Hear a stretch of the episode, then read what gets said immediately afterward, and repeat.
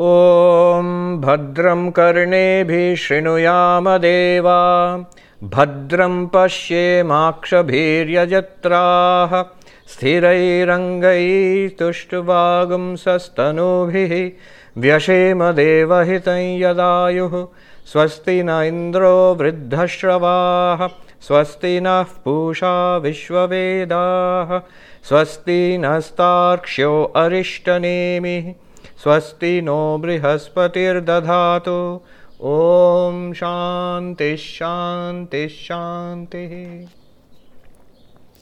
So, in the fourth chapter of the uh, Mandukya Karika, uh, Gaudapada has been giving us his take on Advaita Vedanta in his own approach. His approach is basically to show Advaita through a critique of causality. Um, he has told us that though it is the truth is that Turiya is the only reality, existence, consciousness, place, and everything else is an appearance of that Turiya. And there is no causal link between the reality and the appearance. He has told us that. Um, but as we saw in the last class, he does make, thank God, some allowance for poor humanity that uh, um, the transactional truth or Vyavaharika Satyam. So, within the realm of um, our day to day lives, certainly you can take it as a provisional or a transactional truth um, and you can behave accordingly. So, for example, if you're thirsty in a dream and what you later see to be a dream, so the water available in the dream will quench your thirst in the dream. Similarly, if you're hungry in this waking world, the food available in this waking world will uh, satisfy your your hunger, and all the relationships in this world, uh, maintaining the body, your health, your finances, you're taking care of people around you, your job, all of those have a certain provisional truth, transactional truth, and Gaudapada agrees to that. He says sh- one should should according, uh, act according to the transactional truth. In fact, he puts it more philosophically. What about the conclusions of the other philosophers? And he says samvritti satyam. He uses the Buddhistic term. Samvritti satyam means the transactional or the lower or the relative truth. Um, all the other philosophies, their conclusions are also acceptable at that transactional level, at the vyavaharika, um, at the transactional truth level. Um, just a note here last time in the last class, somebody said it is just like Sri Ramakrishna's Vijnana Vedanta. There is a big difference. The difference is this from Gaudapada's view, which is a very radical non dualistic view, all the other practices, let's, I mean, religious practices, it could be devotion, it could be good works, it could be meditation, all of them are accepted provisionally. They are accepted at a transactional or empirical level, uh, vyavaharika, and they have a certain utility. They prepare the mind for the higher uh, and the ultimate truth. But Gaudapada in that that way is um, consistent and inflexible also. Ultimately, the ultimate truth is the way it is said in, in the Mandukya Karika. There is one consciousness of which everything else is an appearance.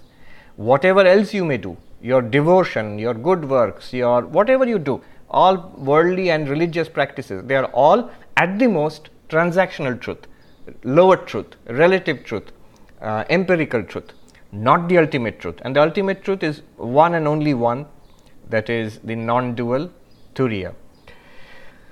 Um, so, while that may be fine for a jnani, uh, most of you are jnanis, so from your perspective, that's fine. You want to realize I am the Turiya, I am Brahman, and um, you are happy giving devotion, uh, rituals, meditation, a lower place in the in the ladder, in lower rung in the ladder. But that does, it's not of much comfort or inspiration to a person and um, suppose there is a person who is devotional by nature, who loves to adore God, faith, deep faith in God, and um, finds this philosophy interesting but not particularly inspiring and not particularly uh, that it, that person doesn't want to follow this path. Now for this person Gaudapada is in, inflexible. He says that might be might be all right from a lower perspective. And there is a world there is god and there is you. But remember god world and you are all at the level of waking reality at the most dream reality waking dream and deep sleep are all appearances and the reality is beyond all of these. Uh, it is the non dual, non causal uh, turiya. There is an inflexible, which is of not much help to a person who is, uh, say, basically devotional by nature or basically meditative by nature. Um, whereas Sri Ramakrishna's approach is different. Here is the difference. Sri Ramakrishna fully would fully accept Gaudapada's per- perspective but would say it's a perspective. Uh, there are many ways of being spiritual and attaining spiritual realization. So, if a devotee of, for example, says, I love my Krishna or my Rama, um, is that all right? Gaudapada would say, um, well, all right, but uh, do come to class. I will tell you about Turiya. So, the sooner you get out of the Rama and Krishna business, uh, the better for you. Uh, it, it will help you. It's not bad. Um, it's not the best. I'll give you something much better. And if you say what you are saying does not appeal to me, I don't understand it, or even if I understand it, it's not particularly, it's not my thing, then Gaudapada will say, so much the worse for you. You keep trying. Have uh, maybe you'll be better off next life. Transactionally speaking, of course. ultimately, there is no next life. Whereas Sri Ramakrishna, if you, somebody like that goes to Sri Ramakrishna and says, I love Krishna or um, uh, Kali or Rama, is that all right? He would say, Of course it is all right. Of course it is all right. And he would uh, only add that don't think that is the only way. There, there are many ways and they all lead to the same reality. Anyway, so that's just a note on what we are discussing. Gaudapada's Advaitic perspective, with which I fully agree and I like it very much. I know most of us here like it, that's why we are studying here. Um, that is not exactly um, the same as Sri Ramakrishna's Vijnana Vedanta approach. The Vijnana Vedanta approach is much broader. It will include Gaudapada's uh, approach, but um, it is not limited to that. Anyway, that's my take on it. Now, let us go to the 74th verse. 74th verse. So, this process of uh, giving us the teachings of Advaita is now coming to a grand conclusion with the 74th verse. It's a stunning verse, um, and uh, then we'll move on to a different subject. But the 74th verse, he makes some very dramatic moves. The question here is suppose somebody asks you, all right, so you have divided everything into Paramarthika, the absolute truth, and Vyavaharika. Tell me, O Gaudapada, your Turiya, Mandukya, so, this whole Turiya, waking, dreaming, deep sleep, and the pure consciousness, non duality, all of this, is this Paramarthika or Vyavaharika? You see, interesting question. If you want to trap Gaudapada, all this which you are talking about, this is Paramarthika or Vyavaharika. And Gaudapada faces the challenge squarely. He will say, even Turiya and all what I have been talking about, is Vyavaharika and this all these concepts should be abandoned. But what it means you have to be very careful at this point otherwise there will be a disaster all that we have done till now will fall apart. Uh, let us see what he says and then I will uh, uh, dwell on it. What does he say? 74. Aja kalpita samvritya परमार्थेन नाप्यजः परतन्त्राभिनिष्पत्या samvritya jayate tu sa. Very dramatic uh, move. He says, translation, since in accordance with the conclusion arrived at in the scriptures of other schools, the soul undergoes birth from the empirical point of view, Therefore, in pursuance of that fancied empirical view, it is said by the non dualists that the soul is birthless, but from the standpoint of the absolute reality, it is not even birthless. What is he saying here? Paramarthena napya ajaha. The ultimate truth, even that non origination, his beloved theory of non origination, Gaudapada's theory, which he has been working so hard to establish in the second chapter and the third chapter, Ajatavada. Here he seems to abandon, abandon that also. He says from the absolute standpoint, Paramarthena, Napyajaha, Ajatavada also does not stand there. What does he mean? He says this is an entire structure which has been set up, Samvritya, Avisamvritya, in the realm of Samvritti Satyam, which is another word for or more common term Vyavaharika Satyam, relative truth. In the world of relative truth, we have set up this system, Mandukya, where you are asked to look at this is your waking world, this is your dream world, this is your deep sleep world. Once you have understood this, this has been pointed out. With respect to that, we are pointing out something called um, the um, absolute reality, um, Turiya. And this Turiya, which is the witness consciousness of all three states, in which all three states appear and disappear, and that Turiya is actually non dual. Uh, they are not four different states. It's that one Turiya which appears as waking, dreaming, deep sleep.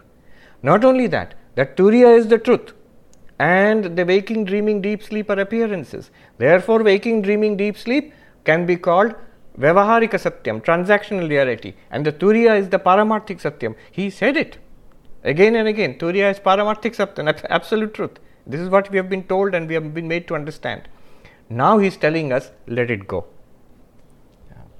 Even this difference, making the difference into Vyavaharika Satyam and Paramarthika Satyam, he actually made three, three levels of differences. Pratibhasika, which is the level of appearance, dream, error, mirage, Pratibhasika, appearance. Vyavaharika, transactional, our waking world, which we consider to be very real, this world. And the absolute, which Vedanta is teaching us, which is Turiya. So, even this distinction he says this distinction, including the what we are talking about as the absolute, this distinction too is being made obviously in the Vyavaharika realm. In our day to see here we are in the waking state. You are the waker, we are all wakers, Vishwa. And in our Jagrat Prapancha, the waking universe, here in this waking universe, we are studying Vedanta and trying to realize our true nature. For that purpose, this structure has been set up. Pratibhasika, the level of appearance, Vyavaharika, this transactional level where we are sitting and now, and then um, the absolute, Turiya, which is our real nature. All of this has been set up so that we move from what is the point of it? We move from this identification with this particular body and mind, thinking that we are the waker, this is the truth, that's it. No, to push us from this into an appreciation of the reality this structure has been made. Once you appreciate the reality, once you appreciate the reality, don't hold on to the structure. Don't hold on to the structure. I am reminded of Nagarjuna again. So, this uh, approach is actually very Nagarjunian. Um, about 500, 600 years before Gaudapada, uh, Nagarjuna wrote, he is a Buddhist. So, Nagarjuna wrote Mula Madhyamaka Karika. In that, he says, Dve Satya Deshitam, the Buddha has taught two truths. Satyam Paramarthikam, Satyam cha Samvrittim. The absolute truth and the um, transactional truth. Samvritti. Samvritti literally means covering up, so the truth which covers up. So, if there is an absolute truth and there is a lower truth, why not go straight to the absolute truth? Why bother with this Samvritti Satyam? Then Nagarjuna explains Samvrittim anashritya paramarthikam nadigamyate. Samvritti, the lower truth, the transactional truth, without taking help of that, Paramartham, the ultimate reality, nobody will understand. Nadigamyate. So we have to take refuge uh, in the lower truth, in the relative truth, in the transactional truth. In Buddhism, what is the transactional truth? Um, the Four Noble Truths, uh, then uh, the idea of um, this um, uh, nirvana, the Buddha, uh, the uh, of, of Shunyata, of um, this you know dependent origination. All of these are part of the all of them, including Buddha and Nirvana and all of that, they are all Samvritti Satyam for, for Nagarjuna. They are the lower truth. Ultimate truth is that which is attained by following this path. in our way, what we are studying, what is the uh, Samvritti Satyam or Vyavaharika Satyam? Is Vedanta. Um, where you are pointed out, it's pointed out there is waking, dreaming, deep sleep, which we experience. And then by investigation of that, we re- arrive at the heart of this reality, which is called Turiya. Once you achieve this, uh, once you realize it, once we have an intuition of the reality, which is called Turiya, it is time to let go of the concepts. It's time to let go of the concept. It's like after the building has been completed, you have to open the scaffolding. Otherwise, there may be a tendency to hold on to the scaffolding. So, Nagarjuna explains.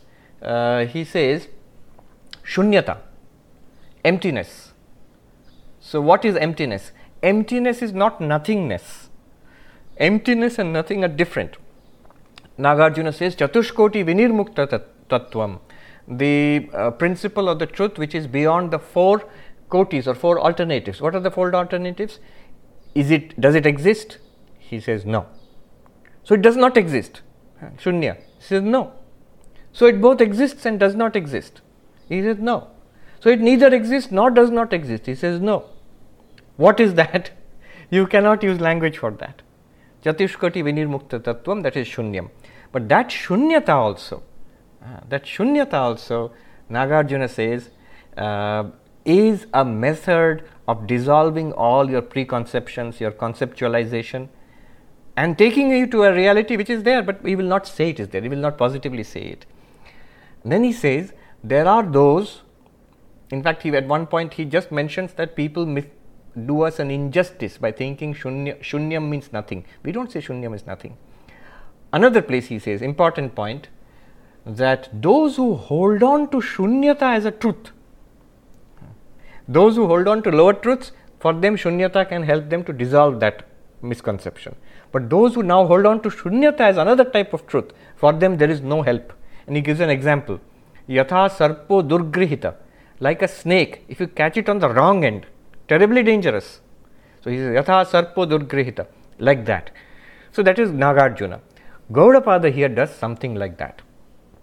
Why is he doing this? He said, Why have we done all of this then?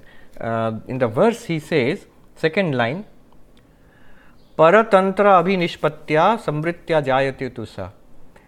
Because common sense idea is that we are born and we die, and Paratantra, the philosophers, all other philosophers, the dualistic philosophers, they say that we are born and die not only once but many times you there is a consciousness and then the atman and then the jivatman which is um, under the spell of karma and it gets newer bodies after life after life we are living. This is the story we have been told. Multiple lives. Body dies but the subtle body goes on to the next body next life.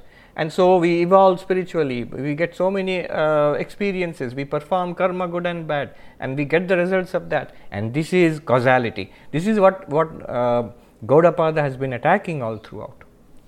He says, because of this, in order to dehypnotize us from this kind of hypnotization, I am, uh, we did this whole uh, Jagrat, Swapna, Sushupti, waking, dreaming, deep sleep analysis to reveal the Turiya which is non causal. Non causal, beyond causality. The Turiya is not a cause nor an effect, certainly not an effect, and it's not a cause. Being nirnimitta, it's beyond causality. If it's beyond causality, it's beyond time. Beyond time, nityam, eternal. Having established that, that it is timeless and changeless and pure consciousness and the only reality and non dual, having established that, if you have got an intuition of that, now let go of these terms. If it is, um, you see, what he is saying here is when you say Brahman is eternal, you're still accepting time.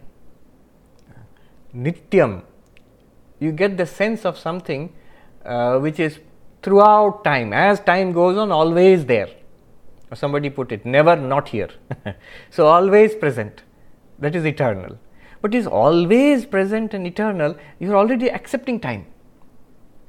When you say all pervading, Brahman is all pervading, but you're already accepting space. And when you say Brahman is non dual, there is nothing, none of the things that we observe, this multiplicity of the universe, not one thing is separate from Brahman, not one thing is a second reality apart from Brahman. So you are accepting all these things. You are accepting Desha, Kala, Vastu, space, time, and object. Then only you are characterizing Brahman as eternal, all pervading, non dual. But once you have realized that space, time, and object are appearances, they have no reality then you need not say eternal, all pervading. Uh, the nature of reality is beyond that. Don't make the mistake. Uh, here, th- that is the danger of saying things like that. Don't make the mistake. Oh, so Brahman is not eternal. I thought so. Brahman is also like us. It will also die. No, no, no, no. We have all, that we have gone beyond all those things. That reality which you have intuited as the Turiya, which you have a, a feel for, that reality is never born, never dies. Now, let go of the word nityam, eternal. That does not make it anityam, non eternal. It is just not, the terms of time are no longer uh, relevant to it. Every object is limited in space. Every object that we know in, the, in our day to day transactions is limited in space. You are in, um, somebody is in, uh, I think Kalyan Babu is in, in Dallas, uh, and uh, somebody is in New Jersey, somebody is in uh, California, India. We are limited in space. If you are in Delhi, you are not in New York. If you are in New York, you are not in Dallas. We are limited in space. Every object that we know, every person we know is limited in space. In order to overcome this limitation, we are showing that Turiya is not like that. Turiya pervades all of space. But having realized that, when we let go of the concept of space, you need not anymore say that it pervades all of space. Similarly, time. You need not anymore say eternal. Every object that we know is limited in time. Let go of that concept when you realize that Turiya is eternal. Now, let go of the term eternal also. Let go of the term non dual also. Sat Chit Ananda. Existence, consciousness, bliss. So, existence to show that Turiya is not um, a thing which exists, it is rather existence itself, and also to rule out the option that no, there is no such thing as Turiya, it's a fiction. No, no, it is there. So you have to bring in the concept of existence. But once you know that, now you no longer you need not call it Sat or Chit or Ananda also. Turiya is not a thing which exists. It is existence itself, but not a thing which exists. It is not a particular cognition, not a particular knowledge. So, chit is not in the sense of a particular knowledge. It is also not a particular joy, a particular pleasure, lots of happiness. That's Turiya. No, no, no. Uh, but all of these existence, uh, knowledge, and happiness, they have no no uh, existence apart from Turiya. So that's what we learned. So from that perspective, it was called Sat Chit Ananda. You see, Advaita uses language in a peculiar way because what Advaita is pointing towards cannot be fully expressed by, uh, by words. It is using language to point towards something. But after the pointing is done, and if you have got an idea of what is being pointed at, you can let go of it. The idea of the, the Chinese, you know, the finger pointing at the moon. Some you point out the moon, finger pointing at the moon. We have a better actual example, the Arundhati Nyaya where the tiny star Arundhati is supposed to be pointed out and uh, you start with look at that branch and then look at the star above that branch and look at the star next to it and then finally the tiny star which is otherwise would be completely missed you can point out now all of these once the person has understood which is the arundhati um, uh, star the faint flickering star then you can let go of the others. The, then the branch and the other stars and other celestial bodies are not important anymore. Similarly, once you have a feel for what is being said here, you are that Turiya. Once that is clear, at least clarity has dawned, it is time to let go of the concepts. You, but not to take on the opposite concepts again. So this is the uh, idea. Uh, so often it may seem contradictory you get the feeling. But Gaudapada, you said these things earlier. Now you are re- reversing it. Turiya is the paramarthik, absolute, and world Jiva, Jagatishvara, world, sentient beings, and God, these are transactional, Vyavaharika. Now you are saying Turiya also is, he is not saying Turiya is Vyavaharika. Uh, he is saying there is an ultimate reality, but we will not call it ultimate or Vyavaharika anymore. These, these terms we will remove it. when the, the transactional reality does not exist itself, why call the ultimate reality ultimate? Ultimate with respect to what? That's what he wants to say. So, this is it can leave you breathless, um, stratospheric heights. Swami Vivekananda says that these philosophers in ancient India would take you to heights where the human the human lung scarce can breathe, he says. it is so, so stunning, the dizzying, the levels at which he is talking. It may seem to be abstract, but at every moment he is talking about a most concrete reality, which is your own reality. Mm. So, I mentioned this many times when uh, Swami Vivekananda did something like that. Mary Hale, his correspondence with Mary Hale, Mary Hale writes a poem to Swami Vivekananda saying that uh, I understand what you have taught. You have taught that all is God. And Swami Vivekananda wrote back another poem saying that I never taught such queer doctrine that all is God. But Mary Hale would, you know, she felt, but you said it. No, what I meant was that God only is and all is not. God only is and all is not. Gaudapada here is doing something like that. Having said all those things, to cure us of wrong conceptions, now he is dropping these conceptions also. Mm.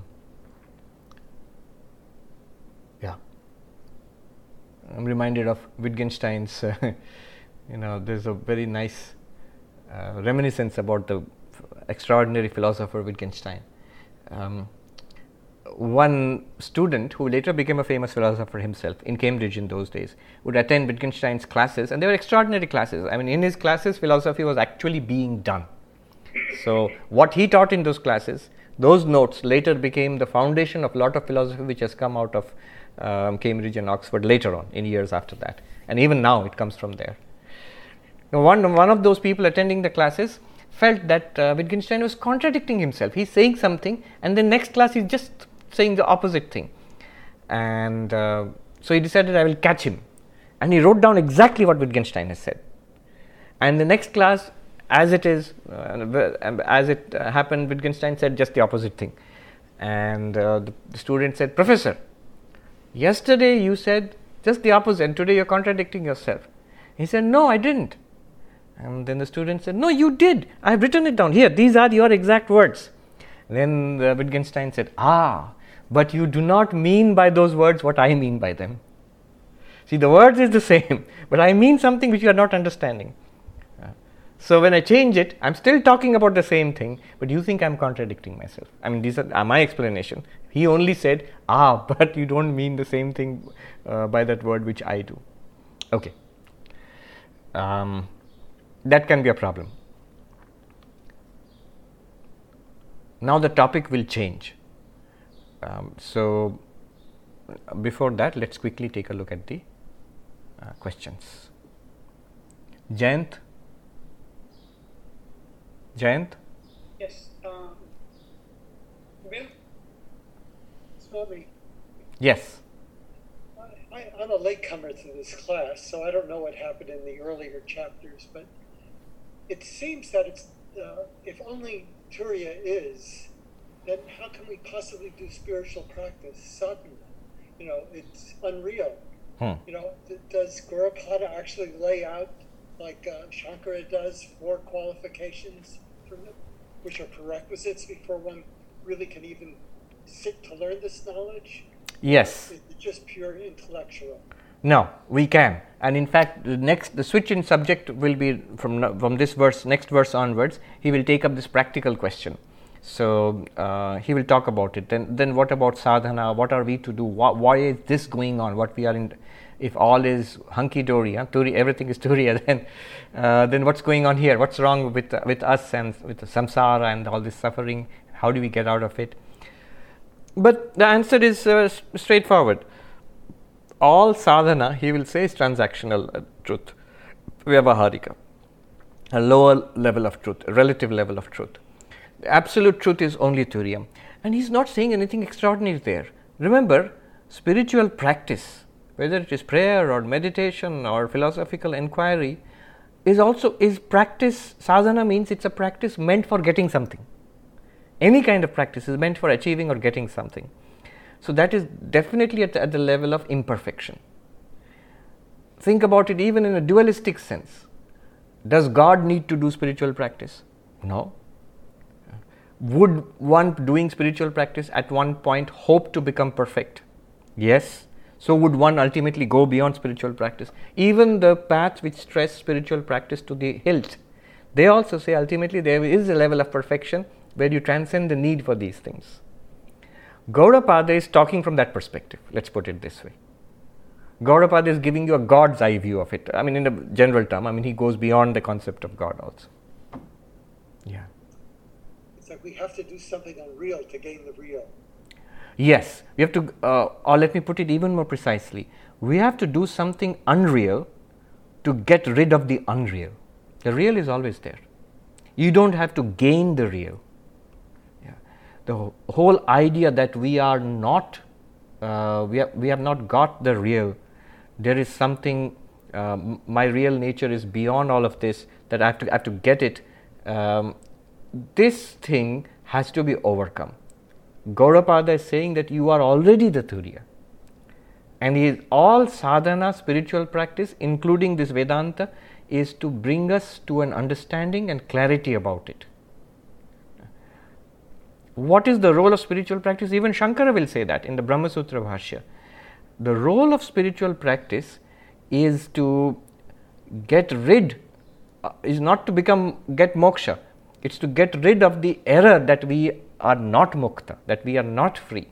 It's to get rid of the, not to become Brahman. Spiritual practice cannot make you Brahman, cannot make you Turiya. It is to get rid of the error that we are not Turiya. Error cancels out error. Right. So, spiritual practice, in fact, this is the verse actually. This verse um, actually can be interpreted in that way. All spiritual practice, including Vedanta, Mandukya, and Turiya, all of this is at the level of transactional level, the Vyavaharika level where there are certain goals to be achieved and certain practices to be done. So, this is at the, at the level of spiritual practice. Spiritual practice just um, erases the error that you are not Turiya. This is from an Advaitic perspective, leaving you as Turiya. Yeah. These unreal things are precious, unreal as they are, but they're precious. They are precious only because you will see um, of, of God behind them, of Turiya behind them.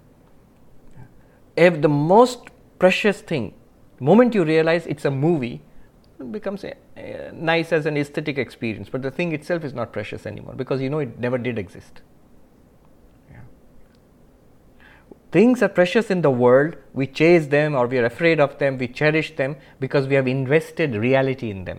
Swami Vivekananda says things are dead in themselves. We breathe life into them. Then we run after them or we run away from them.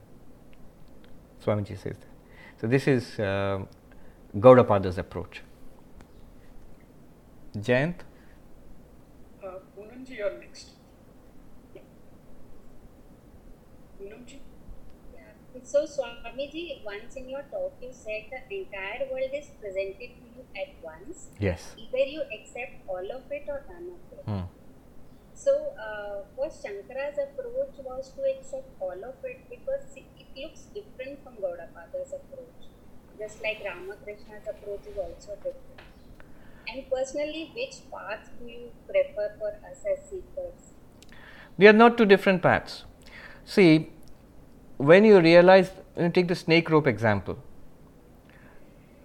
you either reject the snake or you accept the rope. Both are the same thing.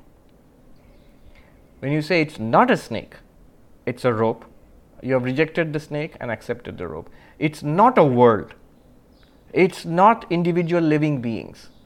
It is one radiant, infinite existence consciousness place. So when you say, um, I, the world, entire world is presented to you, to you the consciousness, what is presented? All these people, all these objects, activities, and your own body, your own uh, personality, all of it is presented together to you, the consciousness. Now, you can say all of this is I, the consciousness. It's, it's my radiance. It's, I am shining forth as all of this. And this is nothing but me. Me means consciousness. Or you can say, none of this exists, only I, the consciousness, uh, exists. Contrast this with what we are now doing. The entire world is presented to you, the consciousness. But what do, what do I say? When, when the entire world appears, what do I say? I say that this much, up to the skin, and whatever is inside, is I. This, these thoughts, these feelings, this is me. And everything else is separate from me. Some of these things I like and I want, some of these things I dislike, I must avoid, and many of these things I'm neutral about. But they are not me. Now look at the illogicality of it all. The whole thing is a presentation to consciousness. The whole thing is a presentation to consciousness. Why make this division? There is a reason why we make the division, of course, but uh, logically speaking, we are making a strange division. This body is me, and everything else is not me. Yeah. So it's not two different paths. Um, Poonamji? Yes, Swami. Yes. So it's not two different paths. Uh, it's the same path. Advait, this is the same Advaitic path. There are two different aspects of it. Yeah. One thing is, when you are engaged in the world, it might be good to have this attitude. It is all my radiance. I am Brahman. All of this is Brahman. I, Brahman, shining forth. Everything here, I am one with everything, or everything is one with me. When I plunge into meditation, I dismiss the entire world and, as far as possible, dismiss the body also and stay with awareness as such. Advaitic meditation. Yeah. So, with eyes open, same Brahman, but as this entire universe. With eyes closed, dismiss Brahman, but you're doing the same thing. In one, you are seeing the snake as the rope, here is Brahman. In the other, I'm dismissing the snake, that it's, it's not real. Yeah. Yes. Girish, you're next. Yes, thank you. Um, Swamiji, uh, I was going to ask a question on, on, on verse 66, but, but in the wake of uh, verse 74, it seems almost irrelevant to sort of probe the complexities of the empirical world. But, but still, let me, let me ask this. In, in, in verse 66, Gaudapada uses subjective idealism in saying that the waking world is the product of the waking mind. Hmm. So while I realize that both the waking world and the waking mind are appearances in pure consciousness, it sort of appears that the waking mind is interposed between Brahman and, and objects, some sort of intermediary. Hmm. Is, is the waking world sort of a second order effect? You're right. Uh, from Gaudapada's perspective, so Gaudapada he takes a subjective idealist position, but that is using Buddhistic terms. From Advaitic ter- from an Advaitic perspective, um, he is doing what is called Drishti Vada. That means um, a world exists only in your experiencing. A good example is the dream world. So the objects in the dream world have no e- existence apart from the uh, dreaming mind. This does not require philosophy, that's the common sense view. What he's doing is he's using that um, paradigm for the waking world also, which is why uh, Gaudapada's approach to Advaita is a little difficult.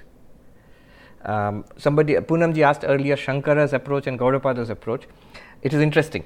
Uh, take these three terms Srishti Drishtivada, Drishti Srishtivada, Ajatavada.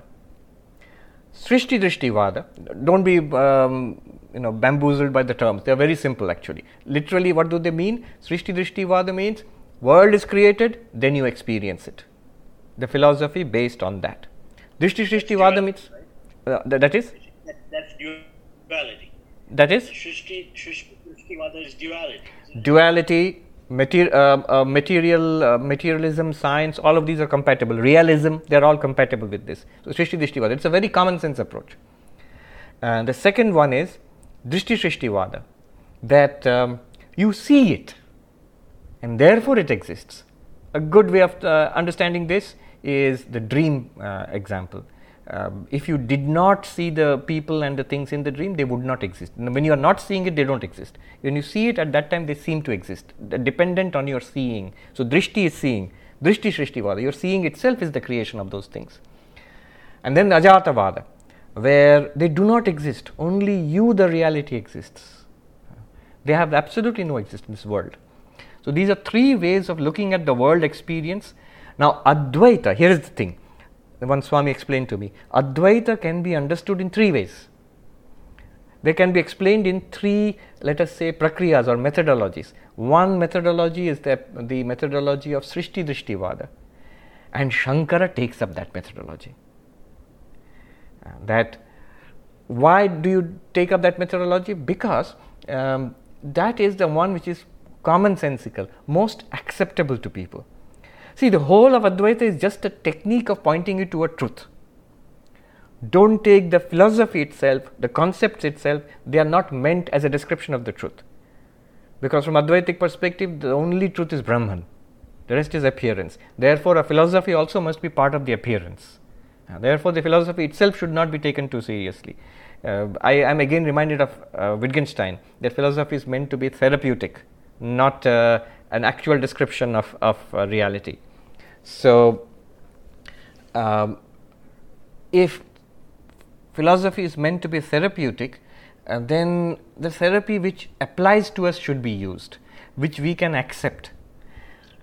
It is very difficult if you say from the very beginning that there is no difference between waking and dream we do make a clear difference between waking and dream. So, if you want to teach us Advaita, you have to start at my level, make a clear difference between waking and dream. And that is Srishti Drishtivada. That Shankara does that. Gaudapada starts up with Drishti Shrishtivada and goes to Ajatavada. That's why Gaudapada is difficult. Gaudapada starts off by, by erasing the difference between waking and dreaming for him, waking and dreaming both are dreams. In fact, in the Karikas, he says there are, Gaudapada says, there are only two states, not even three states. Why are you saying three states? There are only two states. What are the two states? Not waking, dreaming, and deep sleep. There is dreaming and deep sleep. What is dreaming? Waking is also dreaming, dreaming is also dreaming. What do you mean by dreaming? Appearances in consciousness. That's dreaming. What is sleeping? No appearances in consciousness. That's sleeping. And the reality is consciousness. So, this is Gaudapada's, and that's where Gaudapada begins. And he ends up with Ajatavada, where nothing whatsoever is produced, nothing whatsoever is there apart from consciousness itself. Um, one Swami is a very well known teacher of Advaita in uh, Chennai, Swami Paramarthanandaji.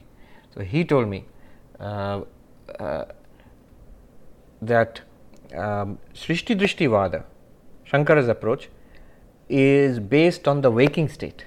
If you take the waking state as your paradigm, there is a world, and with the sense organs, we contact an external world.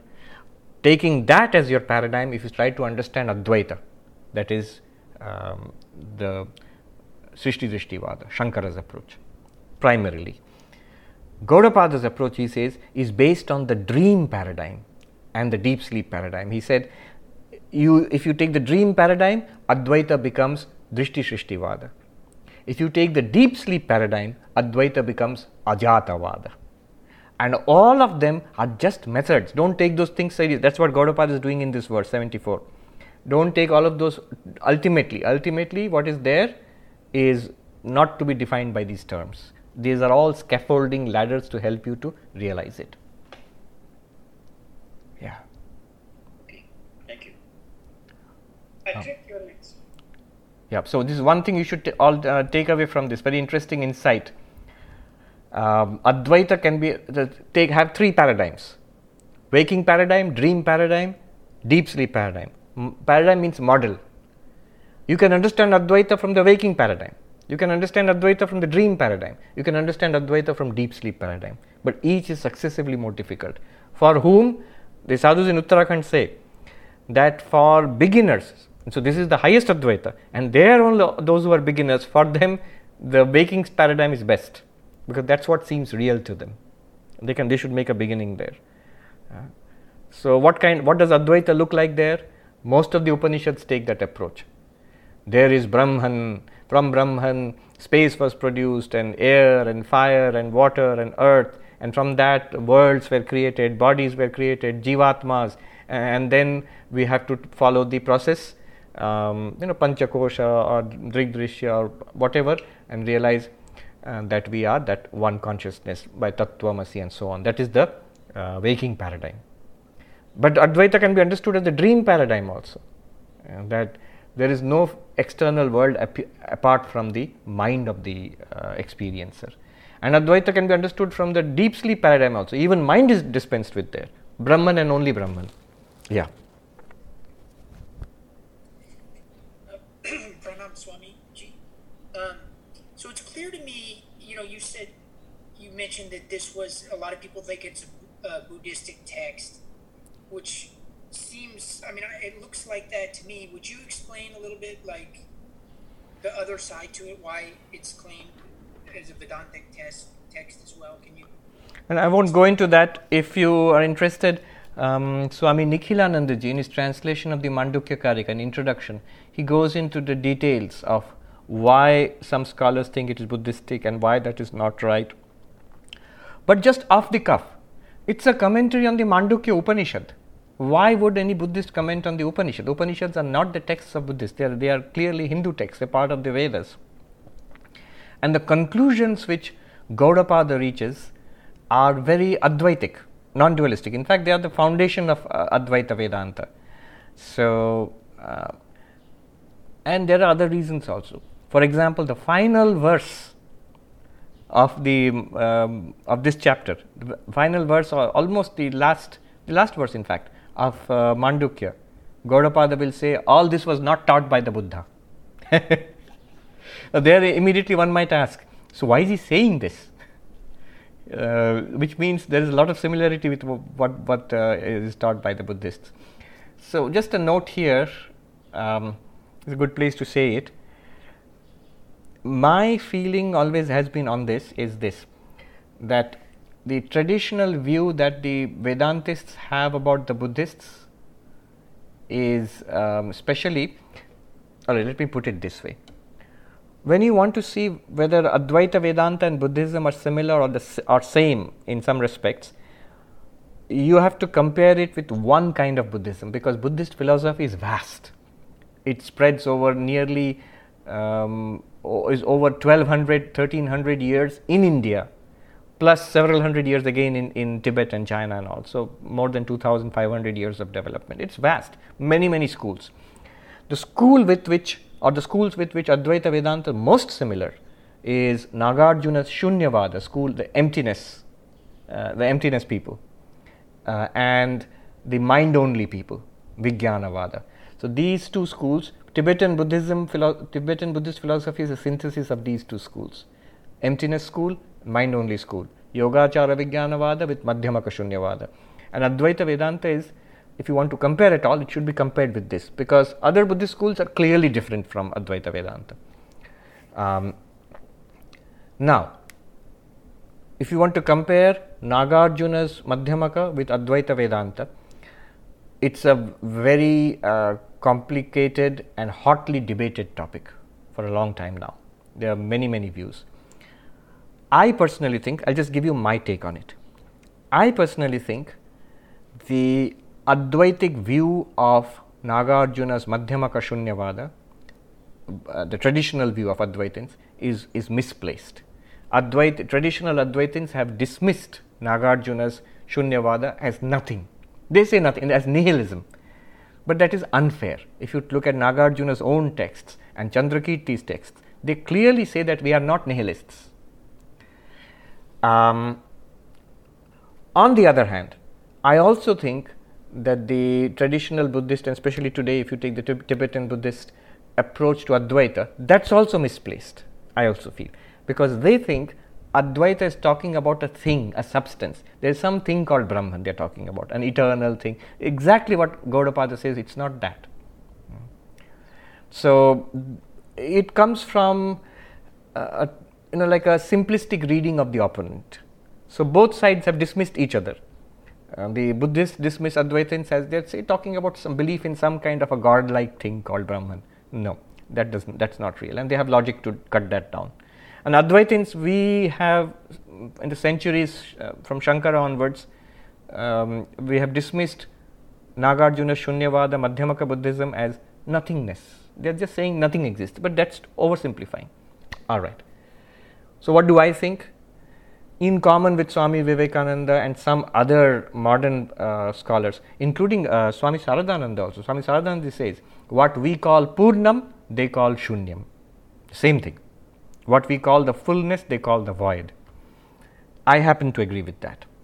Uh, that what Gaudapada is pointing towards and what Nagarjuna is pointing towards is more or less uh, the same principle. The approach may be different. Now, I studied this quite intensively at Harvard with Professor Garfield. So, we studied um, Nagarjuna, we studied um, um, Nagarjuna's Indian commentators like Chandrakirti, and then we studied a host of Tibetan philosophers which I had not studied earlier. So, uh, Mipham and Tsongkhapa and uh, uh, Mabja. So, these are Tibetan philosophers who commented upon Na- Nagarjuna in Tibetan. And so, those books have been translated. So, we went to an intensive study of that. Pretty difficult, I'll tell you sometime about it, but it was very interesting. Um, Nagarjuna is writing 2000 years ago. And his commentator is writing in Sanskrit Chandrakirti about 1800 or 1700 years ago, 1600 years ago. And the first Tibetan commentators are writing in Tibetan a thousand years ago, and the later commentators are writing 500 years ago in Tibet in, uh, in Tibetan, and all of that, uh, these millennia old texts translated into almost incomprehensible English and hundreds of pages of that. So you have to go through that. Now, wh- what what difference did it make to my opinion? I still think what Nagarjuna and Chandrakirti were pointing towards, Gaudapada is also pointing towards that. But after all this study, I have come to the conclusion that the paths are very different. I, I am now I'm beginning to appreciate how different the Madhyamaka Shunyavada path is during Nagarjuna's time and later on as it is embodied now. For example, uh, in the Tibetan Gelug tradition of Dalai Lama. So that has it's a very unique and very different path. Um, I won't say very different. That's also a path of inquiry, but the process of inquiry is different, and the process we do here in uh, Advaita is different. And clearly, what Gaudapada is doing here is very different from what um, Chandrakirti or Nagarjuna were, uh, were doing. The, pr- the paths are very different. I'll leave it at that. Okay. Sangeeta. Yes. Uh, Pranam Maharaj, can Yes. you hear me? Yes, I can hear you. You're a voice without form. yeah.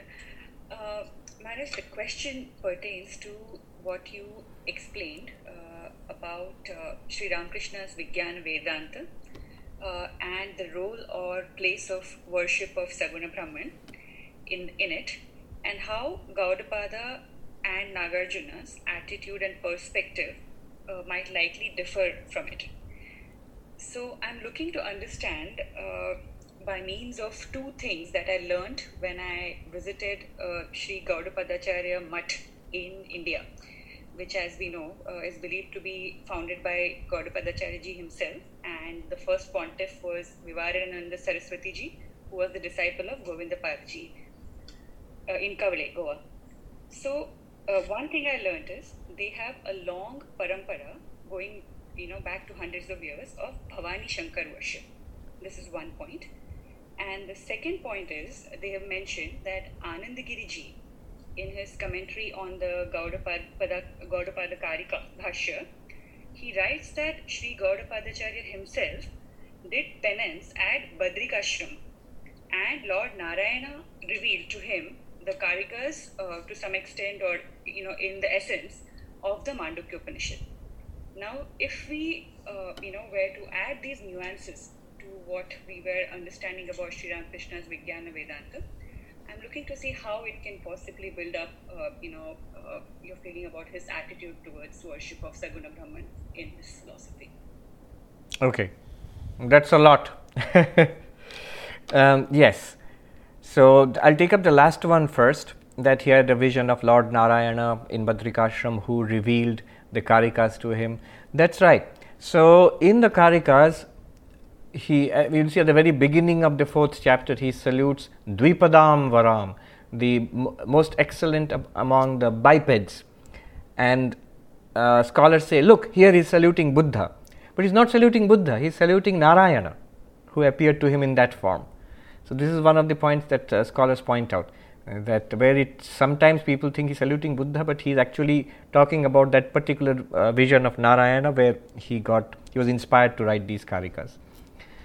So that's why Gaudapada would not dismiss, for example, devotion, Saguna Brahman, devotion, uh, meditation, all of those things are fully accepted by Gaudapada, just like all traditional Advaitins after him, as helpful, important help for preparing the mind, for purification of mind, for concentration of mind, without which this jnana will not come at all.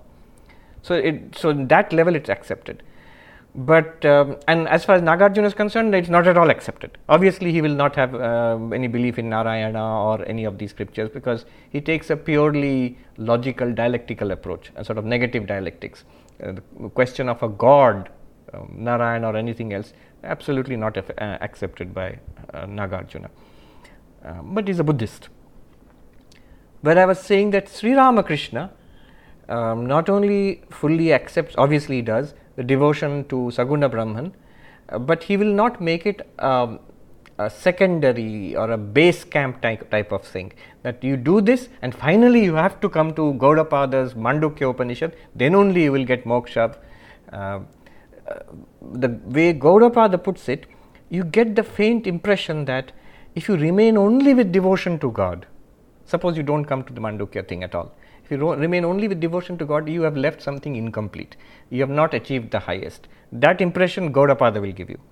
Sri Ramakrishna would say that you can achieve everything through devotion. You can achieve everything to any one of the paths which can lead you to enlightenment, of course, through Advaita. Uh, that is certain, certainly, of course, is there. So that's the difference. All right. Now, let's go back to the text itself. Let me see. All right. Now, these questions actually will come up now from verse number 75 onwards. From verse number 75 uh, onwards, a new topic is starting. All of this is fine, what you have said. You have built up the whole structure of um, uh, Jagrat, Swapna, Sushupti, waking, dreaming, deep sleep, and the Turiya, which is beyond all of them. Oh, I'm sorry to keep jumping back and forth. This one thing I forgot to mention. When you are abandoning all these terms, you know, Nirguna Brahman, uh, Sat, Chit, Ananda, and Turiya also, just consider the term Turiya. You know what the term Turiya means? It means fourth, if you remember the first chapter we studied. Turiya means fourth.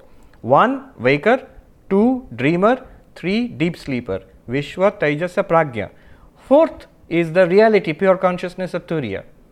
Now, if you are saying waker, dreamer, deep sleeper do not really exist, they are all appearances. 1, 2, and 3 are not there.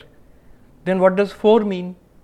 You have to abandon the term 4. But that does not mean that Turiya does not exist. This is the delicate balancing act you have to perform. Let go of the term Turiya, but that denying that does not mean that Turiya does not exist. Turiya is the only thing that exists. But the term Turiya no longer applies. That's what Gaudapada is trying to say in the 74th verse. All of these terms, at one point, you have to let them go. Now the question arises that fine, we are Turiyam, we are Brahman, fine. But then, uh, why are we in trouble? Why is samsara going on? We are Satchidananda. Uh, so, why is Sri Ramakrishna says, Panchabhutar phade Brahma pore kade in Bengali. Uh, Brahman falling in the network of the five elements, Panchabhuta. Phad means the network. Brahman is weeping, as it were, caught in the network of five elements. That means embodied, made in this body made of five elements. Brahman itself starts weeping now. Why? What's the problem? And how do we get out of it? So, this is the um, practical side of it all, or at least as practical as Gaudapada is going to get. Don't expect Gaudapada will teach you how to sit in Padmasana and how to do breathing like this and uh, how to do puja. No. He will explain uh, this is the highest truth. Uh, why are we in trouble now and how to get out of this trouble and realize the highest truth. That's it. So, that's the topic which is starting now. 75. अभूताभिनिवेशोऽस्ति द्वयं तत्र न विद्यते द्वयाभावं सबुद्ध्वैव निर्निमित्तो न जायते Translation there is in evidence a mere craving for false objects, though no, no duality is in existence there.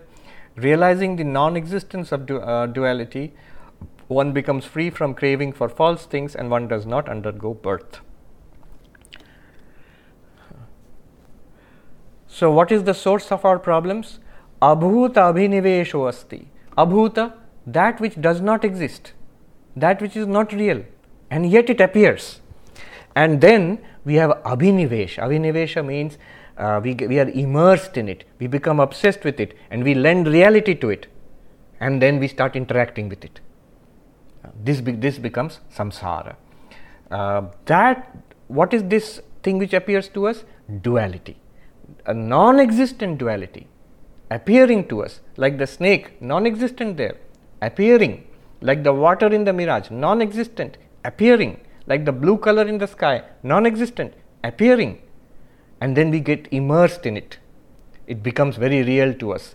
What happens? World appears before us, a body appears before us, and thoughts in the mind appear before us. Before us means I am talking from consciousness perspective. Then we forget that we are consciousness. We start thinking we are this body and mind. What do we call ourselves? Vishwa, waker. We don't call waker, even if we called it, some help would be there. No, Swami Sarva Priyananda. And here is the waking world. This is the real world. And now I am immersed in it. All the joys, I must chase them and get them. All the troubles, I must solve them somehow. All the sufferings, I, I must say, Woe is me, how will I get out of this suffering? Immersed in this non real problem, samsara ensues for us. So, remember the example of the princess of Kashi. I have told this story a number of times earlier. The theatrical performance was there in an ancient king's uh, court, and um, one of the characters in the performance was supposed to be the princess of Kashi, who was a little girl in the play, and they couldn't find a, somebody to play it, and they the prince of that kingdom, who was a little boy at that time, the queen said, dress him up as a little girl, as a princess, and he can play the role of princess of Kashi. That was done, the role was performed so well. You know the story. The queen asked a painter, paint the picture of my son, the prince, in the dress of that princess of Kashi. So the painting was made, and they signed, princess of Kashi, painted in date so and so, and all of that. Many years passed, 20 years have passed. Now the prince has grown up. He's a um, young man and uh, one day while exploring the palace he comes across this picture princess of kashi. And he sees old picture. When he looks at the date oh at that time she was little and now she must be my age. And he, he falls in love with her. And he says this princess of kashi i must marry. She must become my queen. Otherwise i'll be unhappy in this life. See now he is unhappy. And he wants to, what he wants imagine there is no princess of kashi apart from him at all but he wants that and is unhappy about it. And his parents, father and mother, he is too shy to tell them. They are worried what has happened to the son. And finally, you know the story. The wise minister asks um, Prince, What is wrong? Oh, I am in love. Oh, wonderful. Who is she? That's very good. Oh, she is a princess. Oh, princess. That's all even better. Um, uh, she is the princess of Kashi. Oh, wonderful, wonderful. Where did you meet? I haven't met. I've seen a picture uh, in our basement. Then the minister says, Picture in the basement. Oh, let take me there. So they go there and he shows that old painting. The minister remembers everything. And he says to the prince, Prince, you need to sit down, sit down. I have got some information for you. This is not the princess of Kashi. Whoever it is, I will marry.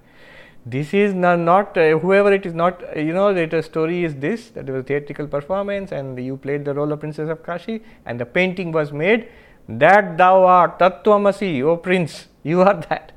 And the problem of the prince was solved immediately. How was it solved? By realizing the unreality of the princess of Kashi And that uh, unreality means what? It does not exist apart from me. Uh, in one sense, I have got the princess of Kashi always because it is I. It was never apart from me. Uh, when I wanted it, at that time also it was not, not apart from me. When I realized who it was, at that time also I know it is me only. So, that is the nature of the external world. Not realizing the nature of this external world, um, what happens is he abhuta abhinivesha that which abhuta which does not exist at all is become abhinivesha completely immersed in it dvayam tatra na vidyate the princess of kashi the sec- is not a second reality apart from the prince realizing this dvaya bhavam sa buddhva realizing that he goes beyond samsara nirnimitto beyond causality na jayate he is not born this birth and death cycle stops so, how will samsara stop? By knowledge. What knowledge? I am the Turiya. There is no waker and waking universe apart from me, no dreamer and dream universe apart from me, no deep sleep uh, state apart from me. The Turiya alone exists and I am that. When you realize that, samsara will stop. Number 76. यदा न लभते हेतून् उत्तमाधममध्यमान् तदा न जायते चित्तं हित्वा भावे फलं कुतः यदा न लभते हेतून् what propels this cycle of birth and death karma that karma is called hetu here when this hetu what is the, what, what are the different kinds of hetu he says uttama madhyama adhama uttama hetu is all the pious acts that we have performed, good acts, good karma, uh, rituals, big pujas, the, you have helped so many people um, uh, unselfishly, lot of good karma. That is uttama hetu, and that leads to uttama janma. And the next life, you will be born as a as a devata in heaven, or in the world, you will be born with you know good health and wealth and success everything will go wonderfully for you uttama and then madhyama is um, do you do good work and also uh, mixed work in in this world? Try to be a decent person in this world. May not be any extraordinarily good work you have done. So kind of mixed karma if you do like most decent people in this world madhyama janma. You are reborn in this world of human beings again. And then adama so papa uh, immoral activity, sinful activity, where you harm others. Uh, why do we do that? Chasing our own what we want. See, generally, why do people do bad things? For two reasons. One is temptation, another one is terror. You see, out of fear or temptation, uh, we try to, we, we overstep the limits of, of morality and ethics. And uh, that kind of karma, adhama hetu, bad karma, it leads to adhama janma. That means very miserable human life or even animal life or uh, existence in hell. There are seven levels of hell also. So this is the uh, cycle of life which goes on. Now what is gaudapada's perspective? You realize this is an appearance. By knowledge you realize this never was never is never will be. Uh, he says what knowledge is that? Tada na jayat yada na labhate Um, tada na jayate chittam.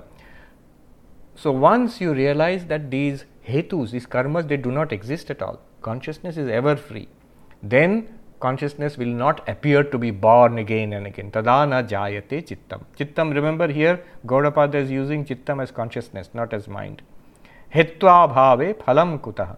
Without the cause, where will be the result? Without the existence of the karma, karma itself does not exist. All these things Gaudapada has shown you realize karma itself does not exist. What exists? Turiya. And I am that Turiya. Realizing that this whole samsara which you are worried about, you are complaining, how will samsara come to an end? Like this only. All right. Then number 77.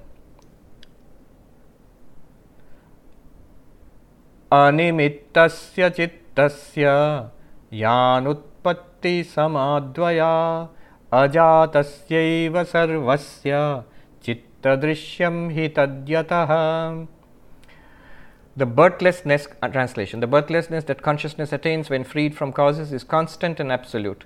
For all this, duality and birth was perceptible to consciousness that has been birthless and non dual even before. What's going on here? Gaudapada is very careful. By listening to what he said, we will get a doubt again. so, is Gaudapada admitting karma? He's admitting birth, rebirth, samsara, and then the, um, how to end samsara? Not at all. Uh, Gaudapada is saying, don't mistake me. I am not saying that there is really karma, there is birth, and you have to get out of the cycle of birth and rebirth. No, no, I am consistently sticking to what I have always said. He said, You are always the consciousness. So the question is, so is moksha an event in time? He said in the 76th verse, Yadana labhate hetun, when there is, he sees no karma, tadana jayate chittam, then the consciousness will not be born. Yada tada means time, when and then.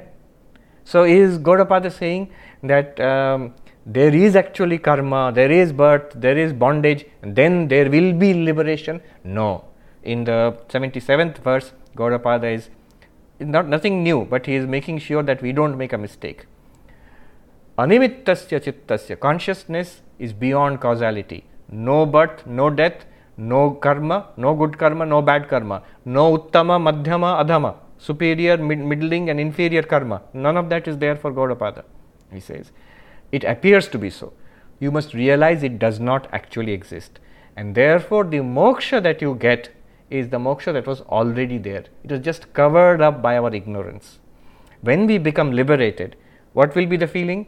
It will not be. We get this wrong idea that it will be like, oh, I was in bondage till now. Now, after lots of Mandukya classes, I am liberated. How nice. No, when we get that intuition, the breakthrough, we will realize I was never in bondage. Never was there karma for me. Never was there birth and death for me. Never will there be karma or birth and death for me.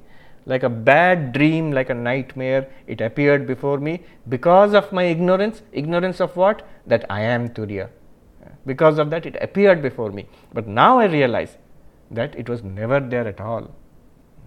That non dual Turiya Advaita Turiya alone existed and it is there now, it will be there. Samsara was never there, is not there, will not be there. This will be the realization. Not samsara was there, now I have come out of samsara. Not like that. The moksha which has a beginning will have an end, isn't it? Anything that has a beginning will have an end. So if moksha is beginning, it will end. If samsara actually existed and it came to an end, who says it may start again? Who knows? That kind of samsara and moksha, Gaudapada is not talking about here. He says that that's not true. Truth is, Turiya alone exists, and that is what we realize. Animittasya chittasya, consciousness beyond cause and effect. Uh, anutpatti, the birthlessness, that we never was born. And when, when is this so? Sama, all the time, past, present, and future. Non dual, ad, advaya, non dual there is no second reality apart from it at all. Ajatasyeva sarvasya. All the jivas are, all of them are actually one turiya and they are all non, they, they do not originate at all, they are not born. I have told you this story um, that uh, about our sadhu who went to um, uh, Advaita teacher in Uttarkashi was talking about punar, punarjanma hai ya nahi, is there rebirth or not? and that sadhu, that Advaitin told our, the, our Swami that uh, अरे महात्मा जी, जब जन्म ही नहीं तो पुनर्जन्म का है का? आप मांडुक्य पढ़िए। When there is no birth where is the question of rebirth please go and read Mandukya and our Swami was so annoyed is so you cannot have a serious discussion with these Mandukya fellows they will immediately say no birth and death only Turiya only Brahman and all of this it's all my art forget it how do say that चित्त दृश्यम ही तद simple direct and stunning How are you saying that birth and death is not there? How are you saying samsara is not there? How are you saying body is not there? Uh, life, suffering is not there? How are you saying it? Manduk, Gaudapada's answer is, Why are you saying that it is there? So, because I see it, I experience it. And Gaudapada's answer is precisely because it is experienced, therefore it is not there. What madness is this? No. Tad drishyam yataha. Anything that is an object of consciousness, anything that is an appearance in consciousness cannot be real. Drishyatvat mithya, jagat mithya drishyatvat. This is uh, the, I use that Jewish term, chutzpah, the chutzpah of Advaita Vedanta. Why is the world real to us? We will say the greatest proof of reality is because I see it, hear it, smell it, taste it, touch it. It gives me pleasure and pain. That's why it's real. And Advaita says precisely because of the, that reason it is not real. Think about it. If you see it, then it is an appearance to you. What proof? All the logic we have done in second chapter, like seeing a dream. What proof is there of the existence of the seen object apart from the seer? No proof at all. It's an appearance in consciousness, nothing apart from consciousness. Just as the dream Africa and the dream lion and the dream tree and the dream body of the Swami in that dream did, does not exist really. What exists? Only the dreamer mind. Similarly, here also, only the consciousness in which all of this is appearing and disappearing, that one alone exists. All of this he says in one stunning half half line Chitta drishyam hi tad yataha. Because, how can we make such a tremendous assertion? Because, because it is experienced. It is experienced by consciousness. Because it's experienced, the objects of experience cannot be a reality apart from consciousness. To understand this, whole of second chapter is there, Vaitathya Prakarana. Then let me, before ending, move on to 78th. Same thing he's saying again. 78. बुद्ध्वा निमित्ततां सत्यां हेतुं पृथगनाप्नुवन् वीतशोकं तथा कामम् अभयं पदमश्नुते Beautiful verse. After realizing causelessness as the truth and not accepting any separate cause, one attains the state of fearlessness that is free from sorrow and devoid of desire. How do we get out of samsara? What will happen? uh, so called happen when we realize we are Turiya. I'll end with this. We realize Buddha realization. This is what is necessary. Not prayer, not doing good works, not meditation. Buddha. All of those things will help, but Gaudapada is insistent on this thing. You must realize, know it, and realize it that I am this Turiya. Not just know it in the Mandukya class thing. I've heard all the Mandukya classes. Now I know it. Why I am not getting out of suffering? No. Can you honestly say I am Turiya internally to yourself? If you can say, you are already beyond suffering. If you cannot say, work it out. Where is it getting stuck? At what point? That's the beauty of Advaita. Uh, at every point, you can check with reality. We'll go all the way back to absolutely realistic, materialistic terms. Here, start with the body, this one. Start here we will go step by step back again see where it is getting stuck. Where are you saying it has become? Not real it's still theoretical. What point? And we will show you. You can you can try it yourself. Go back to waking state. Dream. Deep sleep. Think about those things. Understand what turiya is. You will see that uh, the whole thing will dissolve before you. At least hopefully. So he says buddha having realized having known this getting complete clarity about this what is this? The Turiyam Animittatam, beyond cause and effect, beyond karma. Good karma, bad karma, middle karma, none of them. Satyam, it is truth. This, this, this is the truth. Waking, dreaming, deep sleep, appearances. Hetum prithag anapnuvan. No karma is there, and don't think that later on some kind of karma will come. Uh, I've done some good works, now the good karma will come, I will go to heaven, become like a devata. Shankaracharya says those things don't think. Hmm.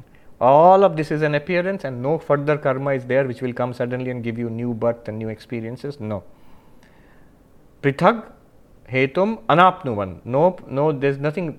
See, what he's saying here is sometimes people say like this Well, all of this is all right, but it is true that I feel I am in bondage, even if this bondage is unreal.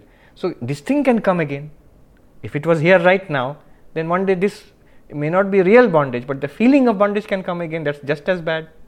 Uh, won't that happen? I may forget that I'm Turiyam again. No, such a possibility is impossible once you make the uh, breakthrough. Result Vita Shokam, forever beyond sorrow. Forever beyond sorrow. No sorrow can touch you anymore. Vita Shokam. What was that? Uh, then what about the desire for worldly things? I must achieve this, get that, um, visit that place, eat that food. Akamam, all desire, like the princess of Kashi. You realize there is no separate reality from me which can be desired. So you overcome that. You it immediately disappears. Akamam. And very important, Abhayam Padam. That reality, Padam here means the reality, Abhayam, which is beyond fear the greatest problem in samsara is fear. Not even desire, is fear. Anxiety, fear, this drive for security. That philosopher Wittgenstein again he said, religion is the search for absolute security. Whether such a thing is there or not, God can give, but then you depend on God. There is security in heaven, maybe. In this world, there is security in million dollars or in becoming powerful uh, or having large family. None of them will give you security only this realization of the absolute that I am the absolute Turiyam was, am, will always be. Abhayam Padam, the state of fearlessness. You have attained the state of fearlessness. I should not even say you have attained. You are the state of fearlessness. You are just playing at being fearful. You need not be fearful. Nothing in this world will scare you anymore. Nothing beyond this world will scare you anymore. Totapuri, Sri Ramakrishna's guru, is sitting in Dakshineshwar and meditating at night. And there's a big banyan tree. And there is a demon, a Brahmadaitya, who lives in the, in the tree, who comes down to scare Totapuri. Totapuri is in meditation, he opens his eyes, a great Advaitin, looks at the demon, he says, Ah, you have come. I am Brahman, you are also Brahman. Come sit here and meditate. The demon simply ran away. Oh my God, I've never seen uh, what trouble is this? He'll make me meditate and maybe even give me Mandukya class. All right. So this is the 77th, uh, 78th verse, I think. Good. Let's quickly take one or two questions and comments. Jayant? Uh, Punita ji, you're next. Punita ji? Yes. So, one of the, the uh, teachers, uh, Swamiji, in the recent times, uh, uh, Ramana Maharshi, I thought was very Gaudapada like in terms of his pointings. He is. Hmm. And so, one of the things that I related to personally, but was also troubling to me, I want to lay it out. Let me see if I can say it uh, briefly here. It was related to a question that somebody had asked of him about death of his mother. And um, he had said something to the effect that um, she's dead because you think you are the individual. Hmm. So, uh, this longing for your mother is uh, basically a longing for self realization, uh, which is basically the death of the ego, and that is your surrender to the mother so she may live eternally it kind of comforted me and troubled me at the same time. And I kind of struggled with that pointing that he had for someone maybe in 1930s, but I related to it personally when my mother passed away. And I kept thinking, she's not there for me because I think I am this person. And what he's trying to tell me that if I don't think I am who I am, she won't even be dead for me in terms of my i don't know if i beautifully put you, you have put it very beautifully let me go back to the first sentence you said and this last sentence you said i listened very carefully uh, i have not read this earlier but what you said is it's uh, absolutely true and we can understand it from the mandukya perspective my mother is dead because i think of myself as an individual correct the moment i think i am the waker which we naturally think i am this waker vishwa then I am this body. From this perspective, that body, that personality was my mother. And when that body dies, my mother is dead. When this body will die, I am dead. So, death, becomes a reality and a, and a problem to be solved because we think of ourselves as the waker, as this person, which we are not. This is an appearance. You see, this whole thing, my close relative died. This whole thing could happen in a dream also, and when we wake up, it wouldn't be nothing. Everything would be perfectly all right. Similarly, when we wake up from this dream of Thus, Gaudapada considers even the waking world to be a dream. When we wake up from this dream and realize ourselves as the Turiya, which is Abhaya Padam, which is uh, beyond fear, uh, we realize that what I consider to be my mother is not so. It is consciousness itself, Turiya itself, who and is one with me. Where is death then? I am not the body, the body is not even real, so, the staying of the body, aging of the body, and dying of the body, these are interesting things which I am witness of. Because I am witness of it, they are appearances. They have, I exist when the body existed, I exist when the body is dying, and I exist when the body is dead. What is it to me? Similarly, my view of my mother will also completely change. That particular body was not my mother.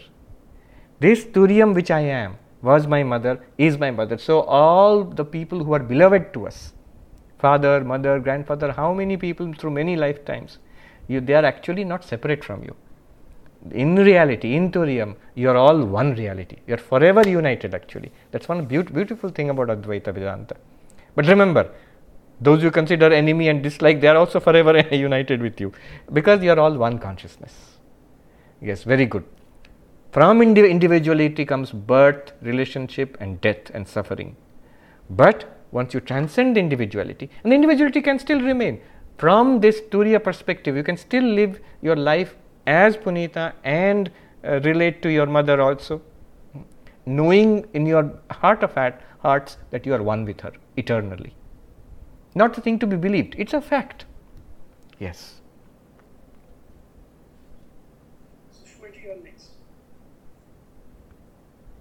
Pranam Swamiji. Namaskar. Swamiji, um, so the way I was understanding. I can't hear you. Yeah. Uh, Swamiji, the way I was understanding this was that having realized uh, there is nothing left to be done and nothing not to be uh, done both ways. But the body is not dropped so till then, what what is? I mean, do you just sort of flow with things? Is there something that? Yes, Swami. Well, this question question may come. So everything has been accomplished, isn't it going? Somebody said, a young American man, won't it be boring? That after you are enlightened, what will you do?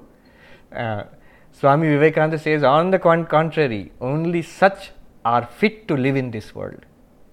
Imagine living in this world where you, are, you feel one with everything, where everything is your own radiance, where you are not afraid of anything, where you are not disturbed, unhappy, clinging. Uh, you will be a joy, your company will be a joy to everybody. Everybody will feel uplifted by your presence.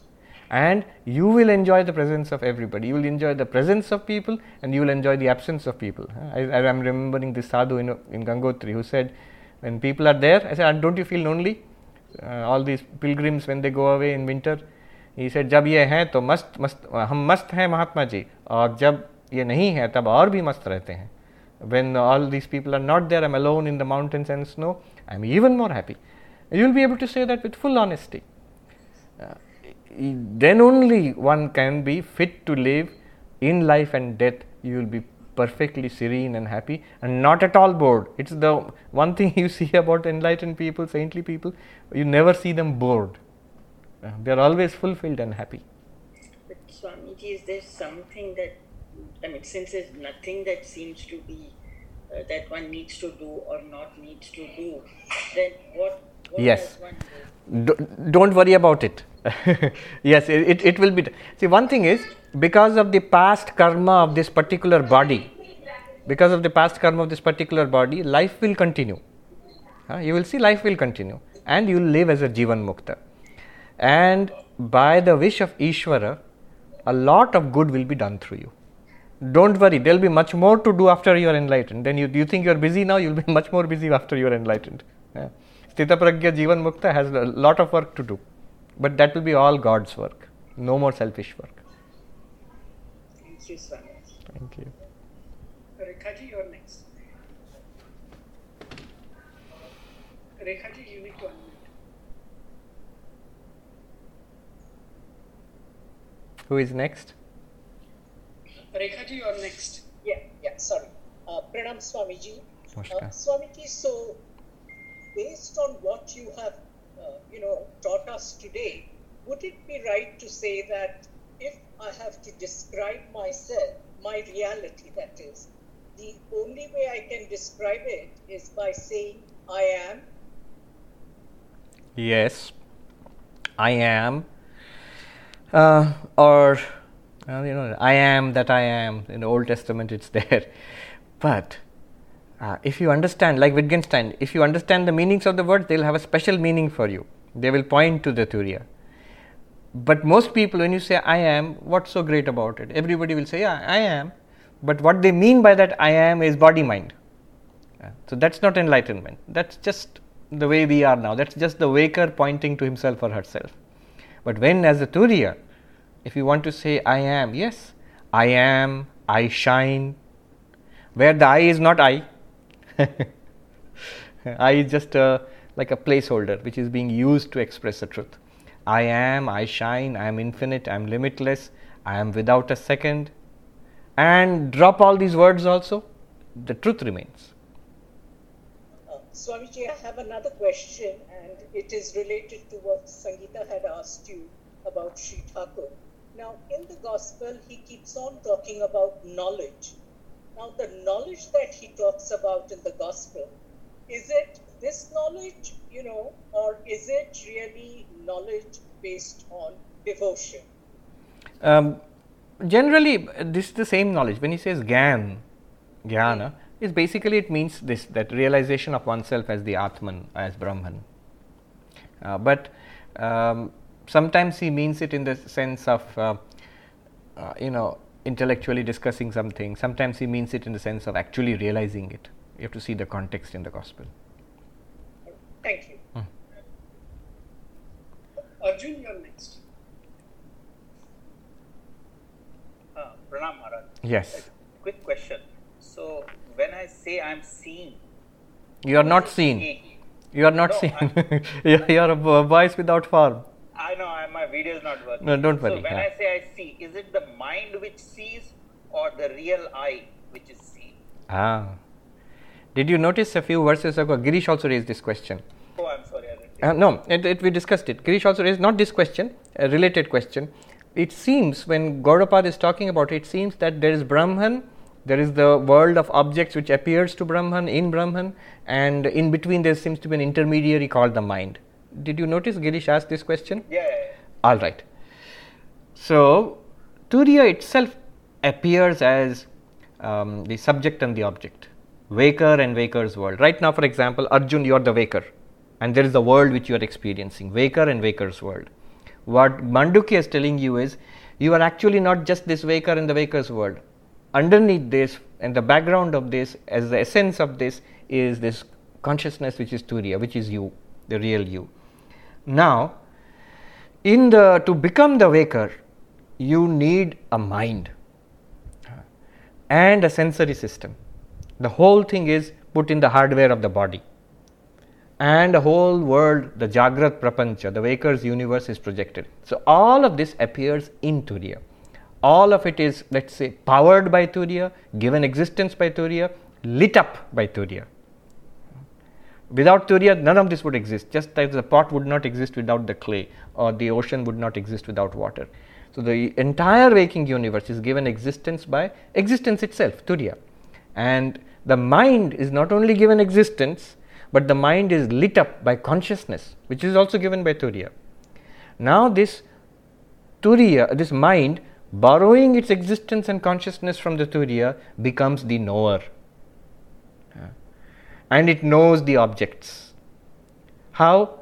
By seeing, by hearing, by smelling, tasting, touching. All the five senses dump their information gathered from the external world into the mind. This mind is lit up by consciousness, borrowed from Turiya, again by the mechanism of reflected consciousness. And this mind now calls itself knower in um, Sanskrit pramata.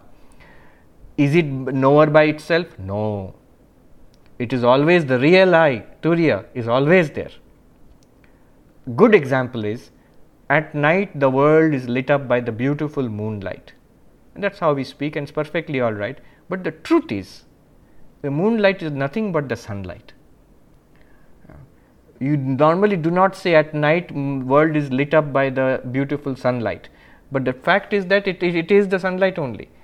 So, if you what you are asking the question is at night is it the moon which lights up the world or is it the sun which lights up the world?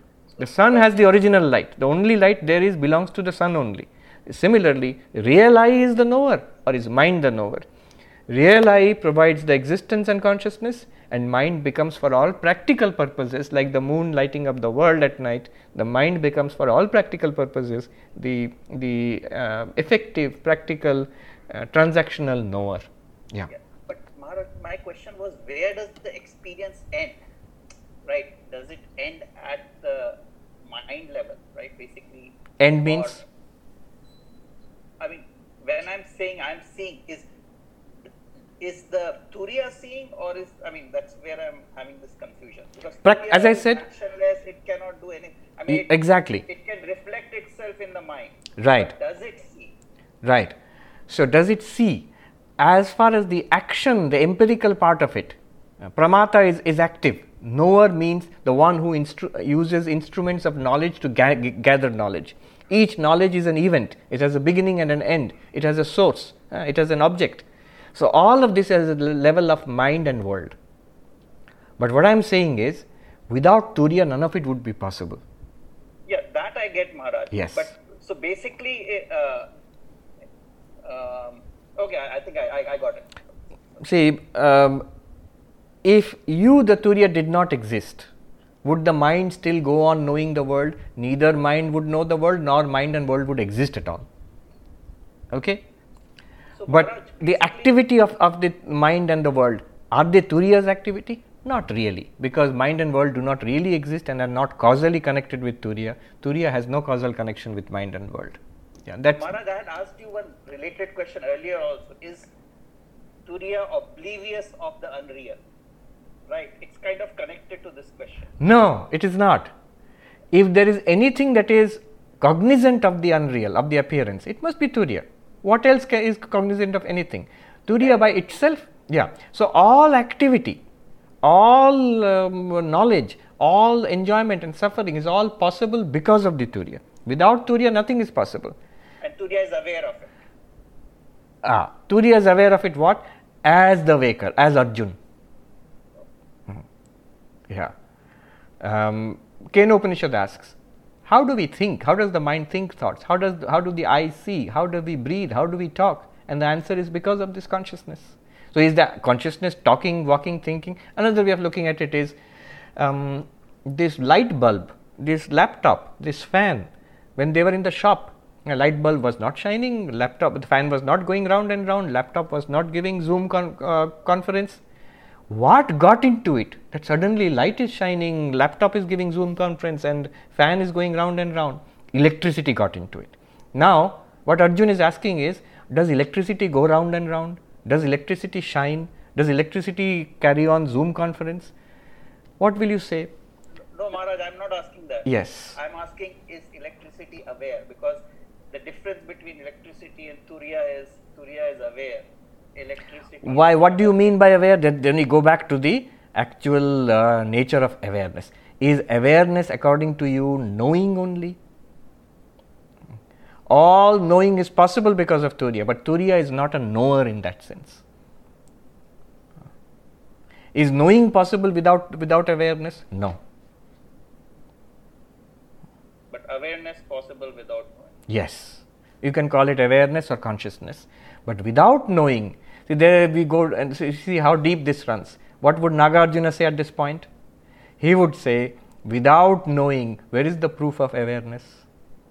He would say, knower and known, they are mutually dependent. We read that verse They come, they, they depend on each other. When only when you are knowing something, thinking, willing, desiring, seeing, smelling, tasting, touching, then only you are aware of yourself as awareness.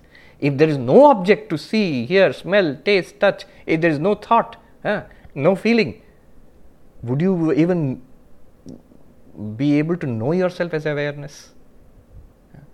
That, were, that would be Nagarjuna's uh, doubt at that point. Turiya, uh, Gaudapada says the Turiya exists nevertheless, even without knowing anything. It is the witness of the not knowing also. It's the witness of the knowing, witness of not knowing. But remember, knowing, witnessing, these are verbs. And Turiya is not an actor, it does not do anything. Because of it, all of this is happening. Okay, got it. Huh. Thank you. ॐ शान्ति शान्ति शान्तिः हरिः ॐ तत्सत् श्रीरामकृष्णार्पणमस्तु